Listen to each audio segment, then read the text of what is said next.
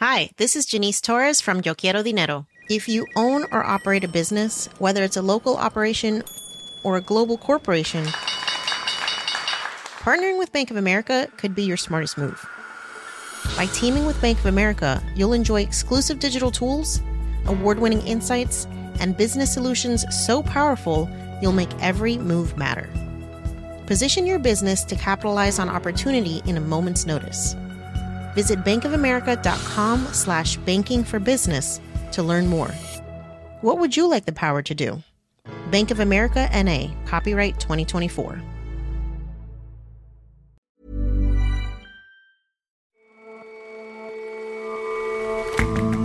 Hello and welcome to The Intelligence from The Economist. In London, I'm Jason Palmer. And in New York, I'm John Fasman. Every weekday, we provide a fresh perspective on the events shaping your world. In some places, school meals are free for the most needy. In others, they're free for every child. We look at the evidence that the meals provide much more than just calories and consider what can be learned in places that are expanding access to free meals. And Indians have long tended to prefer having sons to daughters. That led to an unusually large imbalance in the number of boys to girls being born. That gap appears to be narrowing, which is good news, even if it's not quite clear why it's happening.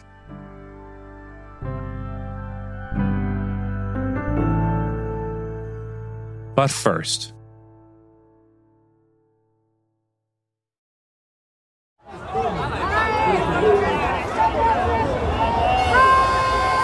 Here he comes.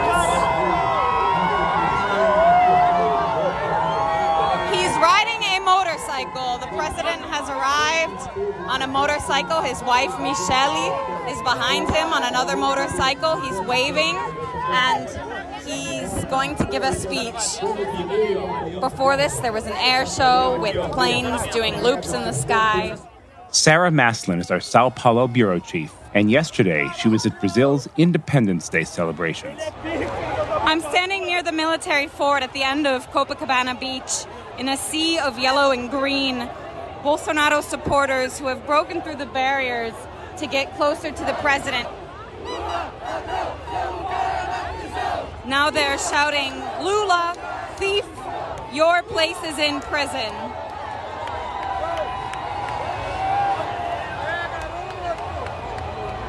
Ostensibly, this event is to celebrate the 200th anniversary of Brazil's independence.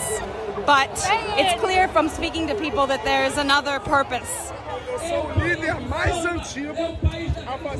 I talked to Eduardo Oliveira, a former Air Force police officer. He says he wants to show the world that it's a lie that the Brazilian people don't support Jair Bolsonaro. And he says that if the electoral authorities declare Lula the winner, that all of these people here will go to war. Sabemos que temos pela frente uma luta do bem contra o mal. Um mal que perdurou por 14 anos. So we're a little less than a month out from the first round of Brazil's election, and Jair Bolsonaro is trailing his leftist rival, former President Luiz Inácio Lula da Silva, who's known as Lula, in the polls by as much as double digits. So it's looking like he's probably going to lose this election. However, he claims he's actually winning. And it's looking like he may be planning something in case he does lose to not accept that election result. Tell me a bit more about that. What are people worried that he's planning to do? Well, for the past year or so, Bolsonaro has made it his mission to sow distrust in Brazil's electronic voting system. So, despite the fact that Brazil's digital voting is well designed, it's secure, it's been used in lots and lots of elections and, and really hasn't had problems, Bolsonaro has made it seem like it's a system that's totally vulnerable to fraud. Recently, he was asked on a nightly news show whether he would accept the results of the election if he does, in fact, lose. And he said he would if they are clean and transparent. And then he goes around the country all the time explaining all the reasons why he doesn't believe that they are clean and transparent. And this has actually been very effective with his supporters. Only 25% say they trust the electoral system a lot, compared with 60% of Lula's supporters. And there's 31% of Bolsonaro fans that say they don't trust it at all. This comes out very clearly when you talk to Bolsonaro supporters. Michelle Bolsonaro vai levantar voz de oração. At a, a March for Jesus rally in Rio back in August, one Bolsonaro supporter told us. A proporção é tão grande, tão grande que mesmo que eles claudarem, não tem como. That this is a race between good and evil and, you know, therefore it's impossible for Bolsonaro to lose. Just look at all the people here, he said. Only a crazy person would vote for Lula. Um And for him, the polls just don't matter compared to all the people he's seeing on the streets. And for the reasons that Bolsonaro has said, he doesn't believe in the system. So it sounds as though he's priming his supporters to doubt the outcome of the election. What could this mean for the elections themselves and for the aftermath? Well, as an American, of course, this reminds me a lot of what we saw in the US election last year. Bolsonaro is following Trump's playbook to a T in a lot of ways. But I mean, I guess the difference is that Brazil is a much more violent country and it's only been a democracy since 1985. The thing that people are the most afraid of is a coup. There's a lot of talk about a coup, and Bolsonaro is constantly praising the military regime that ran the country from 1964 to 1985. Uh, you know, in private, we've talked to senior politicians who don't completely rule out the possibility. Sarah, how serious a possibility do you think a coup is? Well, it's pretty scary that it's not completely out of the question, but there's also a much more likely outcome. I spoke about this with Vinicius Carvalho, an expert on Brazil's military at King's College London. What worries me much more is the amount of people armed in the streets, and many of them supporters of Bolsonaro, that could create violent responses and destabilize the democratic process much more than the risk of the armed forces as institution to not accept the result of that election. And it's important to remember that even if Bolsonaro loses, he still has a lot of supporters. And also, a lot of Bolsonaro's supporters have a lot of guns. He has made it much easier for Brazilians to own guns since he became president. And so here, of course, we're really in the hypotheticals, but Bolsonaro could cite mass public disorder as an excuse to invoke extra emergency powers in addition to ones he already has because of the pandemic and postpone Lula's inauguration. So he clearly arouses a lot of passion from his supporters. Who are these supporters? Where in society does the support come from? So Bolsonaro's base, his most ardent support, comes from three groups that, since the campaign in 2018, have been known as Beef, Bible, and Bullets. You've got farmers, people in Brazil's agricultural heartland who dislike being bossed around by the government or by urban snobs. You have uh, social conservatives, many of whom are evangelical, who fear an erosion of traditional values. And you have soldiers, police officers, and ordinary Brazilians who are scared of crime and want guns to defend themselves so on this last category, we heard this sentiment on the beach in Barra de Tijuca, kind of posh neighborhood outside Rio. We spoke to a woman, a white woman sunbathing, who said, Lula wants to give criminals human rights, but I don't think they should get human rights. They're not human. pessoas não, não possuem humanidade para terem direitos humanos, então eu não acho isso certo. That rhetoric sounds to me strikingly like Donald Trump. Do you think that's a fair comparison? Yeah, totally. And Bolsonaro panders to all of these groups. And I think the most important thing is he stokes their fears. His is a very fear based campaign and communication style. Also, like Trump, he's not really a conventional party boss. He's the leader of a movement. Like Trump, he depends much more on social media than traditional communication channels and it's effective. His online fans are more engaged than Lula's. And he has these crazy rallies where his fans refer to him as Mito, which means myth, but is kind of more akin to legend. And over the years, and especially in these months leading up to the election, he has built for them this kind of parallel, paranoid world that's untethered from reality. So, why is Lula beating him in the polls? A lot of Brazilians blame Bolsonaro for the fact that Brazil lost more than 800,000 lives during the pandemic. He never took it seriously. He dragged his feet on getting vaccines. And on top of that, the economy really took a beating, especially for Brazil's poorest people.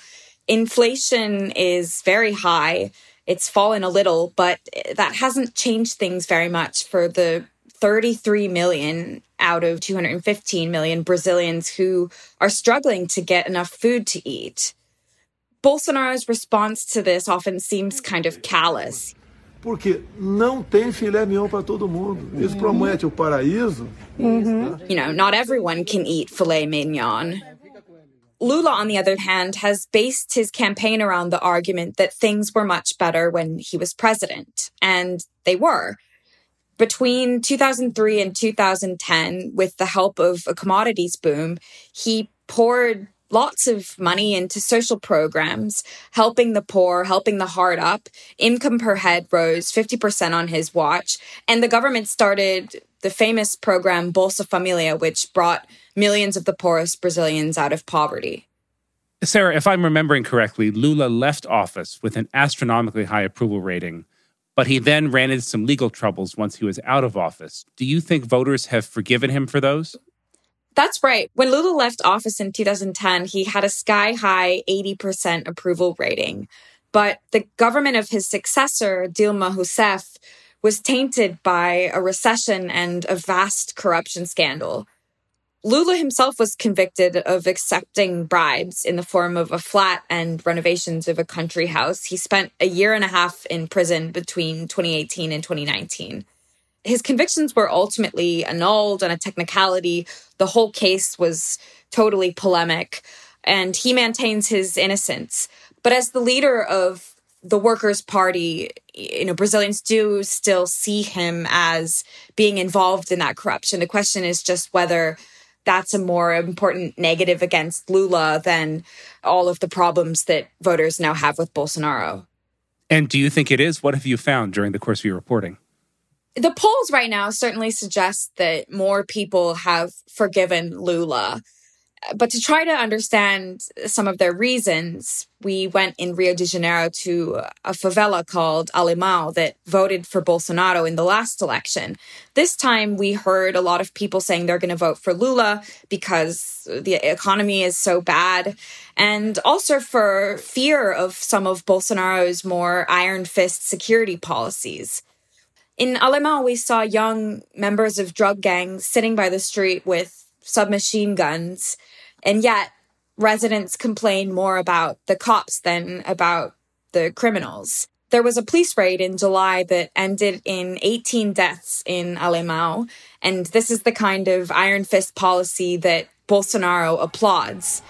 especialmente meu filho we talked to a young mother who said something that I've heard a lot in the US. She told us that she tells her six year old black son that when he sees the police, he should stand still because the police could mistake him for a drug trafficker and try to shoot him. É uma guerra quando, as, quando o poder público entra we spoke to one woman who said, It's a war here. She said, if he could, Bolsonaro would drop a bomb on favelas. So, Sarah, it sounds as though Brazil has had a rough few years. Do you think that Lula, if he's elected president, and if the country can avoid the coup you've suggested as possible, that he can fix the problems that Bolsonaro has grappled with and in some cases exacerbated? I think it's going to be really, really tough, John. I mean, I think, you know, on the one hand, Lula, for all his flaws, doesn't live in a fantasy world. He doesn't incite violence the way that Bolsonaro does. He says he plans to cut back on deforestation in the Amazon, which is increased by half under Bolsonaro. He will try to expand the social safety net for poor people. But on the other hand, he's going to have a really tricky economic situation, a Congress that includes a lot of supporters of Bolsonaro. Some of the experts we talked to pointed out that if Lula has a really difficult time governing, he's unsuccessful that could lead to disillusion that even propels Bolsonaro or one of his politician sons back into the presidency. And given how the past four years have gone for Brazil, that's a really scary thought. All right, Sarah, thanks so much for your time today. Thank you, John.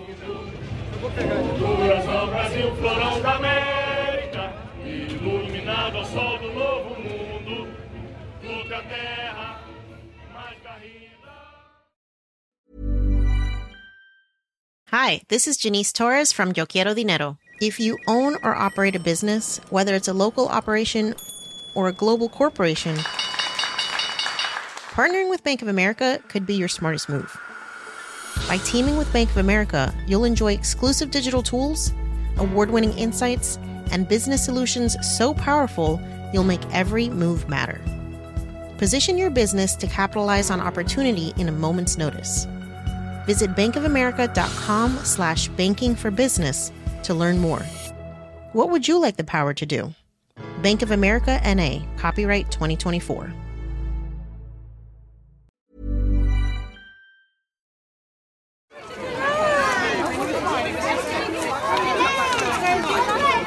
In the county of Surrey, in England, children have been returning to the classroom this week. For some year threes, that's seven and eight year olds, it means a new school and a new lunch menu. Sausage roll. Potatoes. And beans and tomatoes and cucumber and salad and sweet corn. And how did it compare to your mummy and daddy's cooking? It's much better. These children have had school meals before and they've been free, but when they get to this academic year, their parents have to start paying for them. In some parts of the world, schools give all children free meals, and it seems more jurisdictions are exploring the potential benefits of doing the same. Well, big disasters such as the great financial crisis have often prompted governments to expand school meal programs. And in the wake of the pandemic, new spending on school meals is again under discussion in all sorts of places. Mark Johnson is The Economist's education correspondent. Over the last two years, we've seen meal programs expand in countries as varied as Rwanda, Scotland, and New Zealand.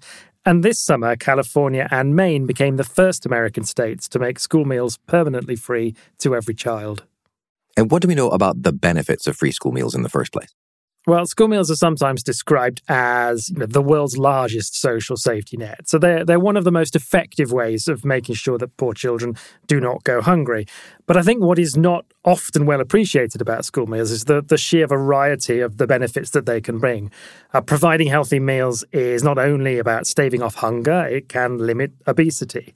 We've long known that poor countries that provide meals are more likely to have children attend. And increasingly, the evidence confirms that it drives up how much children can learn when they're in the classroom. Uh, kids who are well fed find it easier to concentrate, they're less likely to disrupt lessons for others, and providing food is also an important step towards lengthening school days, which in quite a lot of the world end at lunchtime. And what's the, the diversity in, in the way this is accomplished in, in various places? Well, school feeding programs exist in every shape and size. So the biggest program is in India. Uh, the program there is universal in government schools. It feeds about 90 million children every day. Uh, behind that comes Brazil, which feeds about 40 million children. That's also a universal program. And in rich countries, there are also universal school meal schemes in Estonia, Finland, and Sweden, among other places. The majority of meal programs in the world are not universal schemes. England, for example, feeds all children in the first three years of school, but only about 20% after that. China's program feeds around one quarter of all its pupils. And there are some rich countries, such as Canada, that have little or no school feeding program at all. So, if there are all of these benefits, many of them quite clear, why why isn't this a universal issue? Why doesn't everyone do it at, at all levels? Well, the, the, places where huge numbers of new meals would do the most good are poor countries, largely low income countries. And the main obstacle there is the price. So the World Food Programme guesses that supplying meals in low income countries costs about $55 per pupil per year.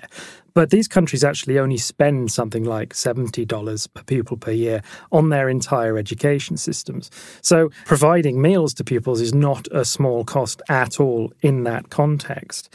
And so raising that money is difficult. In poor countries, a lot of that comes from donors, but there are divisions in the donor world that can make fundraising more complicated donors that are interested in nutrition often prefer to target their funds at preschoolers. Donors that are interested in education often think that there are many cheaper ways that they can improve a child's schooling.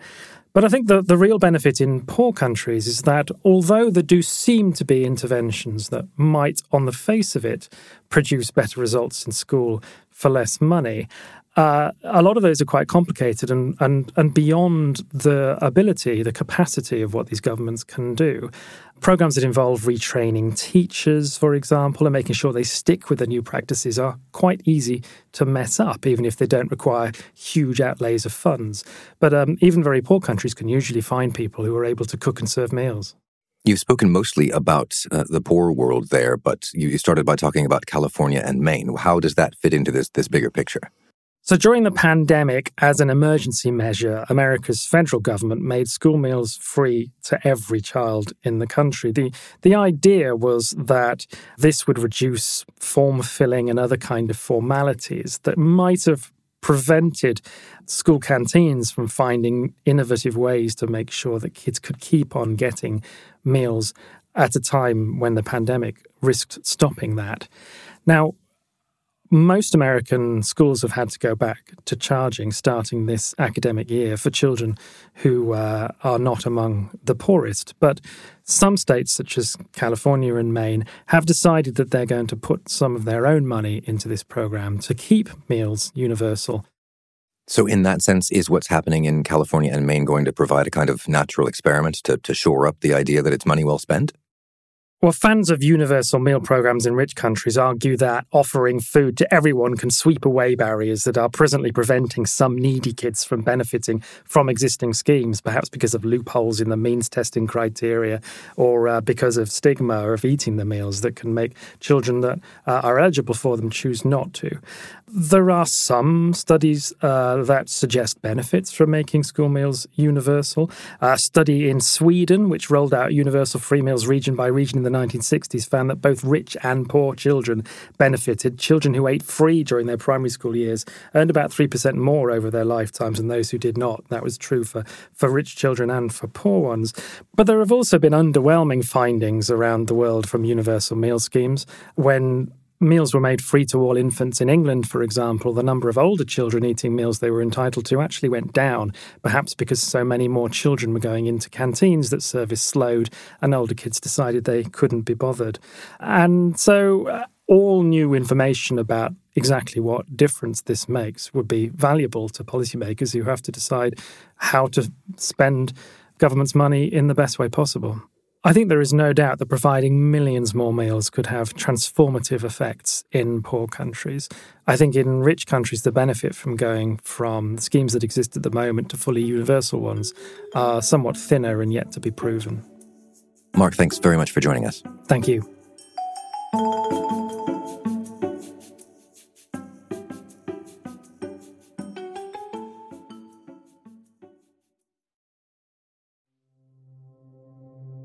If you had to guess how many women there are to men globally, you'd probably estimate around an even 50 50 split. Statistically, the birth sex ratio is closer to 105 boys per 100 girls. And in some places, including India, this gap is a lot higher. That's long been a concern. So, a common sight across India is a billboard that has a cartoon of a girl in pigtails and the slogan Save the Girl Child, Educate the Girl Child across it. Azania Patel writes for The Economist Foreign Desk. This is a public service advertisement for the government's $85 million campaign to correct the country's sex ratio at birth. And this ratio is skewed towards males, with about 111 boys for every 100 girls, according to the 2011 census. But this is starting to change. Let's talk about the imbalance before we talk about the change. How did it come about? So, India is a patriarchal country in many ways, and Indians tend to prefer having sons to daughters due to dowry expenses and just general expenditure when it comes to having girl children. So, because of this, they seem to abort female fetuses in chillingly large numbers. So, this ratio was fairly close to the global norm, which is about 105 boys to about every 100 girls. Until the 1980s, this was the norm even in India. But in 1980, prenatal ultrasounds became widely available and abortions also became widespread. So, abortions were legalized in India in 1971. So, with this combination, the sex gap just increased, even though the government has had long standing policies to mitigate this problem. In fact, the government outlawed fetal sex determination in 1994, but this restriction was and continues to be flouted by doctors. And you say this imbalance is starting to change. How? So, a new report from Pew Research Center shows that the sex gap has begun to normalize, and it suggests that India's current sex ratio is at 108 males per 100 females. And while this doesn't seem like a very big change, the sheer size of India's population and the heavy socioeconomic costs of a gender imbalance at birth make even this incremental improvement very significant. How so? Why is this change so important? We've seen that countries that have less gender equality, of which sex skewed ratios are an indicator, are associated with poor economic performance. This gender imbalance also increases rates of violence and crime. Statistically, unmarried men are shown to have high rates of committing violent crime, and when there are fewer women in the country, fewer young men get married. And especially when this ratio is so out of whack, these problems get magnified. For example, Indian states that have the worst sex ratios, like Haryana and Punjab, also have some of the worst rates of violent crime. These states also have instances of bride buying in which illegally women are purchased from poorer neighboring states and then treated quite poorly as they're purchased women who function as wives. So the crime and gender inequality ratio seems very related in these instances. They do. Do we know why this is changing? So it isn't exactly very clear, but the government's billboards, which I mentioned earlier, may have played a part. So this Save the Girl Child, Educate the Girl Child campaign was launched in Haryana, which is one of the states with a very bad sex ratio, in 2015. And it was very targeted towards northern Indian states, which have highly skewed ratios. Also, from some other factors that might play in, generally, we're seeing higher levels of education, especially amongst women in India. And better educated parents tend to be less eager to abort female fetuses. And between 2015 and 2020, the number of Indian women enrolled in higher education increased by almost a fifth. However, this isn't to say that things are going perfectly well and everything's fine and dandy because there's still some work for gender parity in the country female participation in India's workforce still remains dismally low at just over a fifth, according to World Bank estimates. But well, at least there is now a prospect of fewer missing girls at birth in India. All right, Azania, thanks so much for your time today. Thank you so much, John.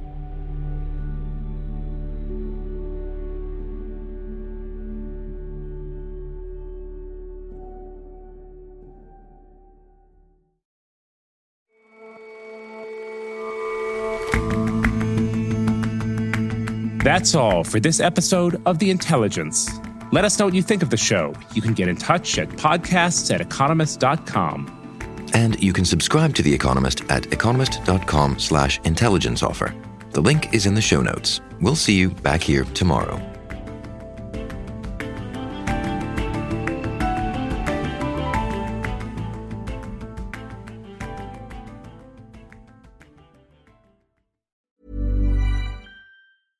Hi, this is Matt and Sean from Two Black Guys with Good Credit. From a local business to a global corporation. Partnering with Bank of America gives your operation access to exclusive digital tools, award winning insights, and business solutions so powerful you'll make every move matter. Visit bankofamerica.com slash banking for business to learn more. What would you like the power to do? Bank of America, NA, copyright 2024.